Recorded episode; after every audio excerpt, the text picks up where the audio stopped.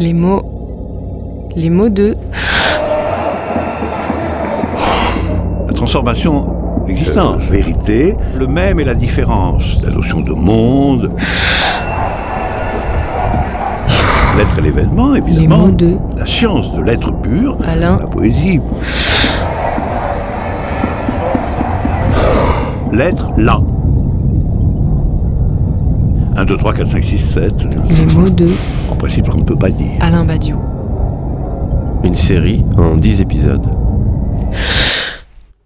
Poésie. Bonjour Alain Badiou. Bonjour. Alain Badiou, euh, nous arrivons à la fin de ce- cette série de, de notions et vous terminez régulièrement vos interventions euh, par un poème, euh, souvent aussi vos livres euh, par un poème. Alors, j'aimerais qu'on parle euh, justement de, la poésie et peut-être euh, pour commencer autour de la poésie, euh, il y avait une phrase qui m'avait beaucoup frappé. Vous avez pu prononcer qui est celle-ci la poésie va plus vite que la pensée.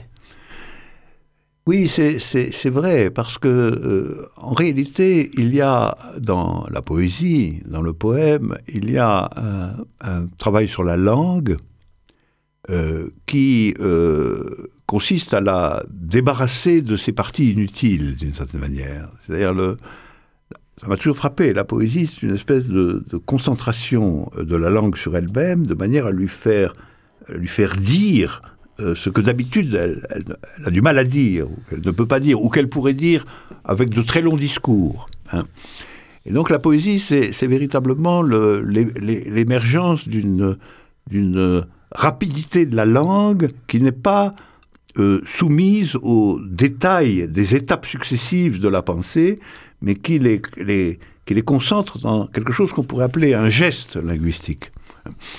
C'est ce qui fait que la poésie a toujours un lien au corps, malgré tout, parce qu'elle est, elle est, elle est la langue devenue corps, enfin la langue devenue euh, geste corporel, geste verbaux.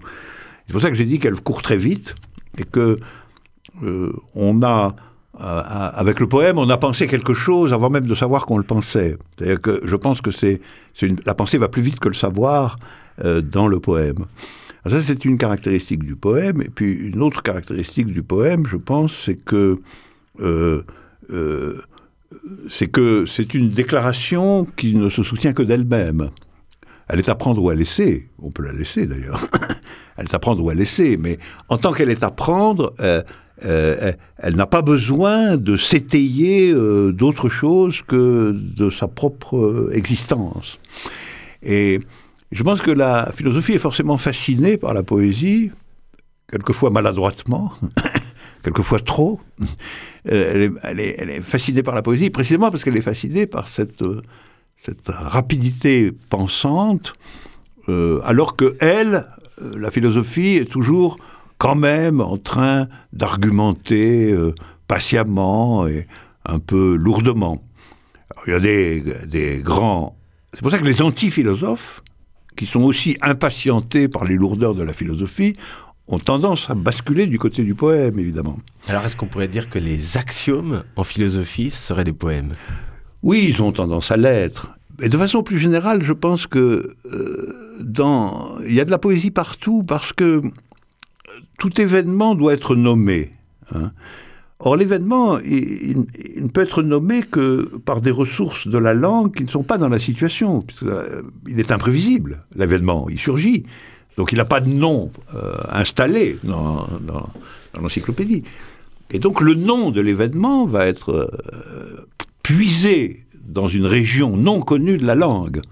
C'est pour ça que les nominations événementielles sont toujours de caractère poétique finalement.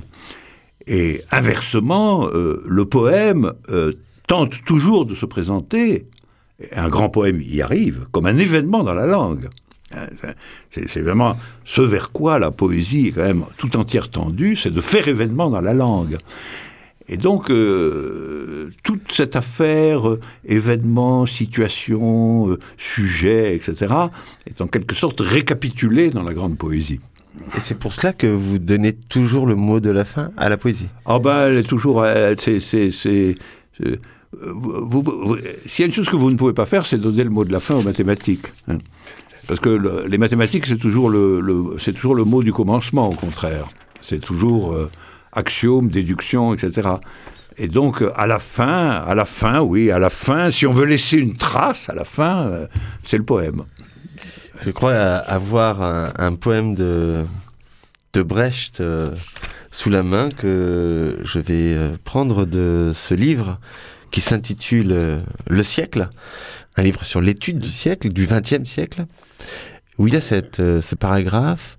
Il s'agit de déclarer à nouveau l'idée contre la réalité, la liberté contre la nature, l'événement contre l'état des choses, la vérité contre les opinions, l'intensité de la vie contre l'insignifiance de la survie, l'égalité contre l'équité, le soulèvement contre l'acceptation, l'éternité contre l'histoire, la science contre la technique, l'art contre la culture, la politique contre la gestion des affaires, l'amour contre la famille. C'est très bien dit. Hein. en tout cas, voilà le, le programme euh, politique que, que vous, enfin le programme politique et philosophique que, que vous proposez. Merci beaucoup. Euh, merci à, vous. Hein, merci à vous. C'était vraiment un, un moment de récapitulation intéressant. Merci. 1, 2, 3, 4, 5, 6, 7. Les mots de. En principe, on ne peut pas dire. Alain Badiou. Une série en 10 épisodes.